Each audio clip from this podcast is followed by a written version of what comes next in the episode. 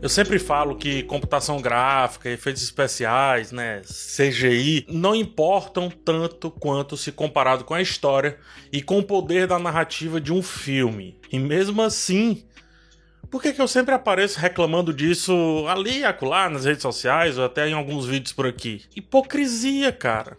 Quer dizer, não só isso, mas também isso, tá? Nossos olhos, eles não são bobos e a enganação precisa de uma boa ajuda. Eu vou inclusive te ajudar a refletir um pouco sobre esse tema. Efeitos especiais realmente importam? Fica aqui que você vai ver. Antes de continuar aqui com o quadro além do filme e também além da série nesse caso, né? Vou pedir seu like nesse vídeo. Apertar o botão do like é super simples, super rápido e me ajuda demais. Tipo, você faz um negocinho e me ajuda muito. Outra coisa que ajuda também é a sua contribuição para o clube de membros no canal. Clica aqui no botão seja membro que lá te explica tudo direitinho. Agora, vamos lá o que interessa.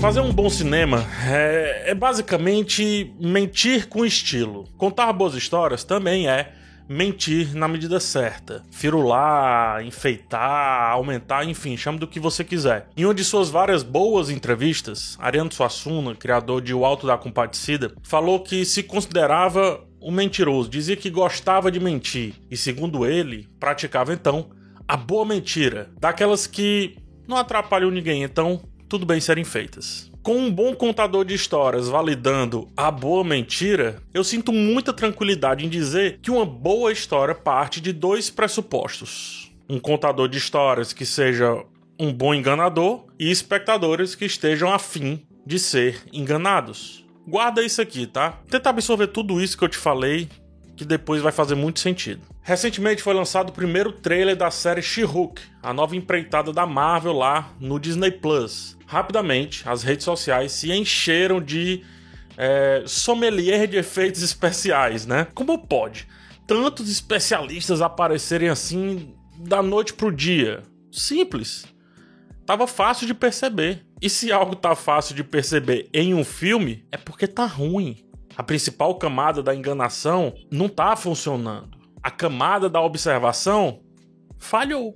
E para a percepção funcionar, a observação precisa ter sido superada e para isso precisa ter sido efetiva. É quando paramos de ver e passamos a sentir, mesmo que não consigamos jamais explicar essa situação como um todo. Isso já aconteceu com diversos outros filmes e séries, não, não é coisa aí da, da Marvel, tampouco de She-Hulk. Mas é bem mais comum acontecer com trailers, né? A exemplo tanto do She-Hulk, como também, não tão recentemente assim, mas ainda recentemente, com o filme Sonic um tempinho atrás. Assim que saiu o trailer do primeiro filme, as reclamações sobre o design do porco espinho foram tantas, tantas, que os responsáveis mudaram o design. Pediram até desculpas, inclusive. O que funcionou muito bem, porque o filme ele foi recebido de braços abertos. E todos acreditamos na grande mentira que é ter um porco espinho ultra veloz e falante. Agora, acreditar na mentira que eles estavam querendo contar daquele porco espinho desenhado daquele jeito,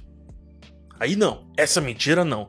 De novo, a primeira camada da enganação não funcionou lá no primeiro trailer, mas funcionou depois que a história pôde ser contada tranquilamente. Primeira observação, depois os sentimentos. Se o artista não consegue enganar os olhos, jamais vai conseguir enganar a mente logo depois. Salvador Dali, né? Vamos nele, vamos lá no Salvador Dali. A gente tem que passar por esse cara. Utilizando a obra Adolescência, pintada por ele, né? Te pergunto, olhando rapidamente, coloca na tela rápido, Atreus. Rapidamente, o que você vê? Tira da tela, tira da tela.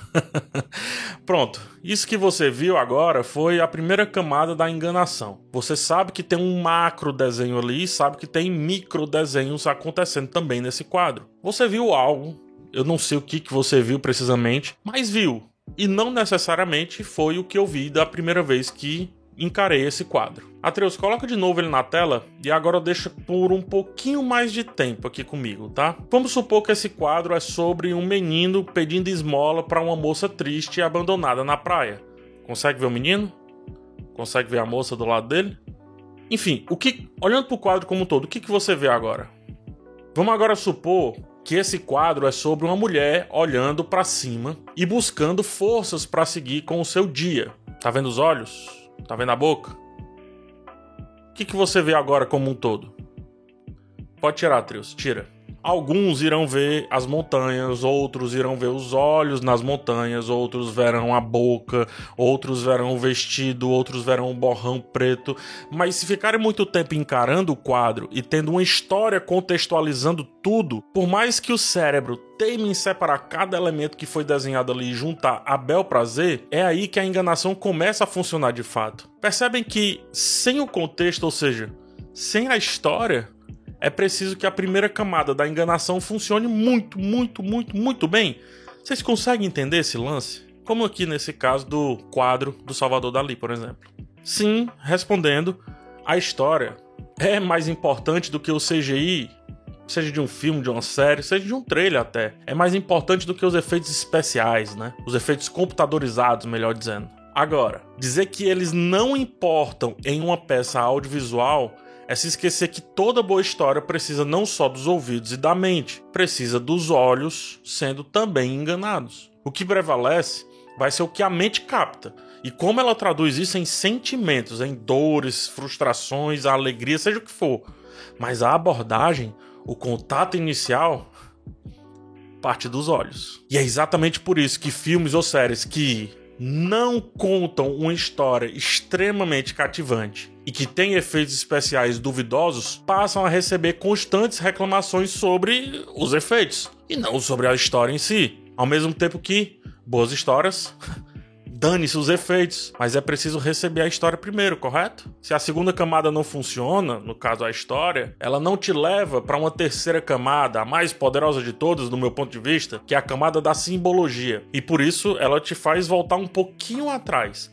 Ela te faz voltar para a camada inicial, colocando sua atenção lá naquela no approach, né? Naquele primeiro contato. E então as dores básicas e banais voltam a aparecer com muita força. Acontece que um trailer é uma peça comercial e é também por isso que as aprovações passam por análises extremamente básicas quando a gente está falando de um trailer. Trailer finge que tem história, mas não tem, cara. É só estética sem contexto. E aí eu pergunto: como que pode um bom contador de histórias contar uma boa mentira sem o contexto adequado? É quando o figurino que o contador de histórias está usando começa a aparecer mais do que a sua boa história, do que a sua boa mentira, do que a sua boa enganação. Isso tudo que tá aqui, ó, essa luz azul que tá fazendo esse recorte, esses quadros, tudo isso é enganação, bullshit, como chamam. Se eu não estivesse falando algo que você tivesse gostado lá no início, em algum momento desse texto, você já teria saído fora, assim como várias pessoas já saíram. Em resumo, o CGI, né, os efeitos especiais e um trailer doem quando são ruins porque não tem história para compensar isso. De novo, trailer é só uma peça comercial, trailer não é o filme, não é a série. E por mais que doa para os criadores, não é a arte em si, é propaganda dela mas que haja outra arte nisso, né? Nesse lance de fazer o trailer, mas é uma arte bem específica. Dessa forma, acredito que fica fácil simplesmente ir nas redes sociais e dizer: ei, ei, ei, tá estranho. Tá errado isso aí. É porque tá mesmo. O cérebro, ele só se engana de fato quando os olhos começam a aceitar qualquer coisa. Isso vale pro bem e vale pro mal. Se a mente está predisposta a amar depois daquilo dali, tudo bem. Aos olhos do amor, tudo são rosas. Caso contrário, tudo são dores. O que é ruim deixa de ser só um intrometido entre o espectador e a sua vontade de ver a boa mentira, digo, a boa história. Nessa cena de Jurassic Park, filme de 1993, nossos queridos personagens correm num estouro de dinossauros ali, né, no campo verde, que coisa linda. Mentira, mentira. Os humanos estão correndo em um set de filmagem qualquer, fundo verde, sei lá o que e há uma interpolação de duas imagens completamente distintas. Uma foi feita no computador, outra foi filmada por gente. Só que quase 30 anos depois, o nosso cérebro ainda aceita muito bem essa cena, porque não tem como retroceder da imersão depois de passar pelos portões do Parque dos Dinossauros com aquela trilha sonora espetacular do John Williams. E mesmo que a cena fosse mal feita, sei lá, mesmo que a cena fosse um 2D jogado de qualquer jeito no filme, eu acho que ainda assim aceitaríamos muito bem o que está acontecendo. Aceitaríamos muita coisa do que está ali. Afinal, Nem dinossauro, nem mulher verde, nem porco espinho que fala, nem sabres de luz, ou seja lá o que for, existem de verdade, pelo amor de Deus, gente. E aí eu te pergunto, por que, que aceitar uns e outros não tanto? É porque, como eu te disse, cara, vai muito além do filme. Você não tá prestando atenção? Vai muito além do filme. Porém, passa pelo filme e por todas as sensações que ele te passa, desde a técnica até a camada mais etérea, mais subjetiva. Essas coisas que a gente acha que não vê, mas vê tudo.